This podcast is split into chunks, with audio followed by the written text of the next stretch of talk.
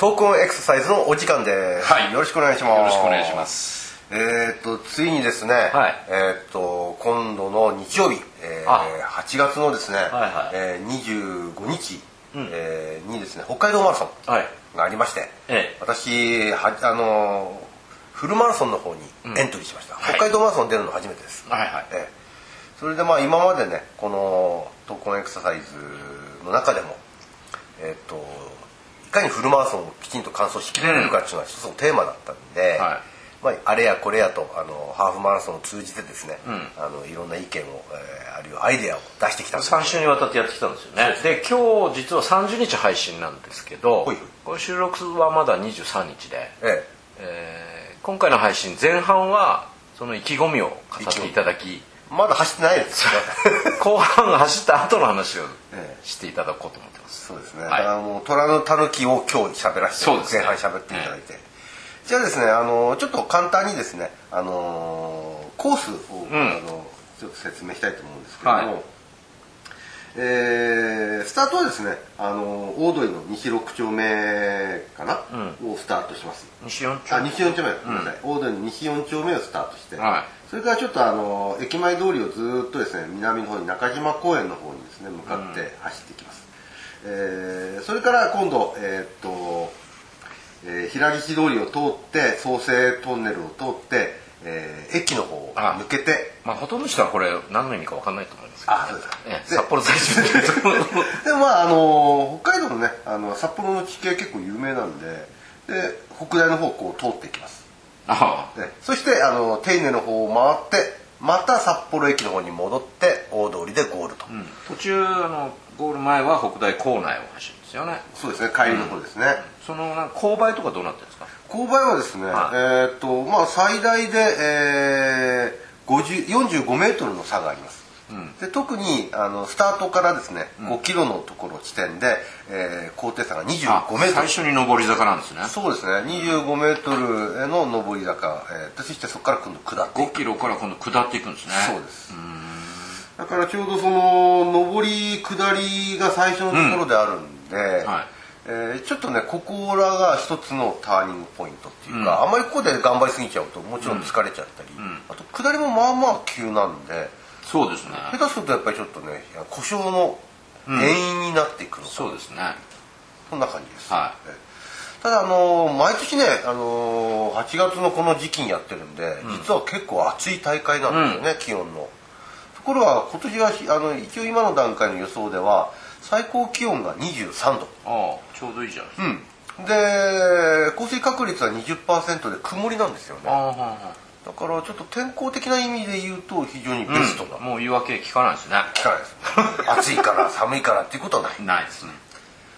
でまああのもう一つ言うと、この大会自体自体は、まあ、ほぼほぼ5時間が制限なんですよね。ああま全体として。ええ。まあ、厳密なこと言うと40キロ地点で5時間5分だったうん。ところがあの宣言なんですけども、まあ大体5時間で走れることを目指す大会途中もあるんですか？チェえックポイント。途中もありますね細々とで、えーまあ、今回僕そういう意味で目標タイムをですね、は4時間30分。おお、ぶち上げますね。ええちょっとねあのやっぱりまずは門限以内で走んなきゃいけないし、うんまあそうですね。うん。で4時間半が一つの計算しやすい目安かなと、うんなるほど、えだいぶ戦略を練ったと。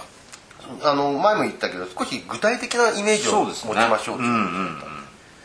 それで、えー、とそこから考えるとですね、えー、と1キロ6分20秒程度の、はえーペースで走る計算になります、ただね6分20秒って結構あのゆっくりめなんですよね実いは、僕ハーフの時はだいたいあのキロ5分30秒ぐらいで走るまあそうですね。マラソンのトップランナーは3分ぐらいそうそうそうそう、だからまあ結構ゆったりペースなんだけどただ今回、今までも言ってきましたが戦略的中断を入れていくんでそうですね。そこでやっぱり時間食うんでそれは何キロのとこでいるんですか？一応予定では10キロ、20キロ、30キロ、で40キロ。ああ分かりやすいですね。あのちょっと計算しやすいんでね。あだから本当は40キロのところでねあの、やるぐらいだったら中断するぐらいだったら走っちゃえと思うかもしれないですけど、残りの2キロって結構きついなっていうのがあああそこもフルに走れるようにね。そうもう2キロダッシュ走ろうよって感じで。っていうような感じで、まあ、戦略的中断を織り込んでいくんで、当然6分20秒ペースで走っていくと戦略的中断を取る時間がなくなっちゃいます。ああどのぐらい取るんでしたっ一応ですねあの1回につきえー90秒取る予定です。あ1分30けス秒トレッチとかそうですね。今の一応メニューとして考えてるのは、えーと大腿四頭筋っていう太ももの筋肉ですね、表側のそれのストレッチ両足。それから、えー、と今度裏側ハムストリングスのストレッチ、えーそれとあと体幹を背骨をですね伸展させる、ああ反らせるはいはい。どうしても過言できちゃうからね。そうですね。で背筋疲れてくるんで、はこれをですねあの、まあ、あの配分よくやって90秒で終わらせるっていうのでこの時に足も止めると、で、えーまあ、リスタートすしてまた次の1 0キロに目指すっていうような感じで水は違うところで取るそうですね。あの戦略的中断と一緒にあの水を取ってるとちょっと時間をあのロスしちゃうんで、うん。えー水はですねご各5キロ地点のところで取ろうと思います。ですからスタートから最初の5キロ、それから15キロ、それから25キロ、えーそれから35キロ。というところで、えー取っていきたいと思いますね。これも10あの、まあ、最初を除けば10キロタイムという感じでえっ、とまあそんな感じであの時間的な要素はそう考えてます。で、えーまあ、特に最初ですねあの上りがあの起きるんだあ始まるんで上りから始まっていくんで、ちょっと最初はですね6分30秒1キロ6分30秒でちょっと走るつもりでいますが、5キロから今度下りになっていくので、ここを少しですねタイムあのを早めて6分ぐらいで走るイメージでいきたいなとただこれねちょっと難しいのはやっぱり下りってあの頑張って走ったりするとやっぱり痛みの原因になったりそうですね。故障しやどうしても関節に負担かかりやすいですよね、うん。あの多少のブレーキはかけながら行かなきゃなんないから、あのかけすぎるとまた負担強くなるし、まあ、タイムももちろん遅くなっちゃうんでしょうけど、えといってその坂に任せていくとこれはそれでまた、下手したら転ぶしあの負担がまたそこでも増すかもしれないんでその加減が難しいかもしれないですね。ここのその最初の、まあ、5キロあるいは下りも含めた最初の10キロの使い方っていうのは、あー。その後の あの全体に影響を与えるんですよね。大人数で走るからスタートがまず遅くなるでしょ、うん、そう。すごい大混雑なんですよ、だからそこでまあ焦ってこういかないことなんでしょうねだからやっぱり多少のこの、えー、とプランからは時間ずれるかもしれないけど、うん。この最初の10キロちょっと大事にした方がいいのかな、そうですね。その後実はあの、まあ、新川通りって言ってこうすごい直線がこれ78キロあるんですかね。うーん。片道で。そうですね。片道それぐらいありますね。10キロ以上ありますからね往復でね、そこが非常にきついって言われてますよね。そう平坦なんだけど。精神的にね、うん。あまりにもまっすぐすぎて。同じものしか見えない。同じ方向に走ってる人と反対方向に走ってる人だけしかああはい。見えないうんかなりここであの心折れる人が多いということやっぱり、でちょうど20キロから30キロの間ぐらいですねその往復が。ええ。で前の僕の標別のハーフマラソン大会も、はい。暑さっていう要素があったんですがやっぱり心折れちゃうんですよね、ん。でこのやっぱり心配なのはあのこの新川通りのこの平坦な退屈な道のん。心を折らさせないようにするにはっていうところがね、ちょっとやっぱりあの一つのあ自分の中のテーマなんですよね、うん。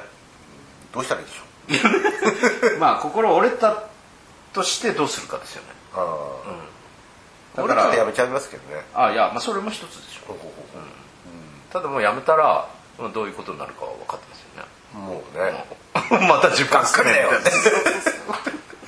なので、まあ直線だとは言いながら何かそこでこうしんどいなと思ったら、なんか他のことを考えてみるっていうのも一つかもしれないですよね、まあ、ゴールのことを思い浮かべるのもよし、周りの景色を見てなんでこんなとこに家が建ってんだろうとか、このあ犬連れてる人がいる可愛いなとかなんか全然違うことを考えてみるのも一つかもしれないなるほど、でやっぱり今回、あのー戦略的中断をねやっていくんで、この戦略的中断の意味っていうものをですね、しっかりとちょっと捉えていきたいなと思ってます。手前で起こる休みはただストレッチするだけじゃなくて、心の調整みたいなのも必要かもしれないですよね。そうですよね、だからこの戦略的中断単に足を止めてストレッチする時間じゃなく、心をちょっとその何ていうんですか、えークールにさせる。そうですね。あこの先もうちょっと気持ちよく走れるんだぞっていう楽しさをちょっとね、何本でもハーフマラソンっていうか10キロマラソンできるみたいな。あ そういうことでしょこれ。10キロ10キロ。あそうですね。1 0キロ4回走る中ですからね、1本取ったみたいな。うん。だからその1 0キロ取るごとに1本取って気持ちもあのやったぞと。今度違うコースでまた10キロできるわっていうさもう嘘でもいいから作っていくっていうねこの後半はねその結果が、えーどうだったかっていうのをああそうですね。これからりたいと思いろいろ言ってるけど、ん。実際どうだったのよっていう話をえ30日に今日ね配信するということになってーえます。ーじゃあこの後そのはい。結果がわどうなるかりました。すんげえ楽しみだけど。じゃあまたよろしくお願いします、はい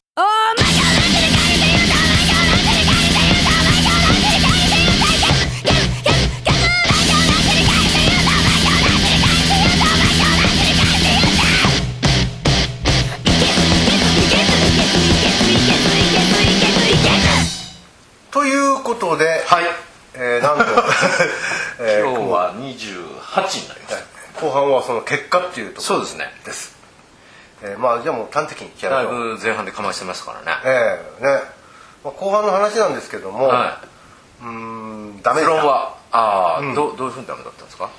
うんまあ多分全てなんでしょうね。いやはっきり言ってよはっきりいえいえ。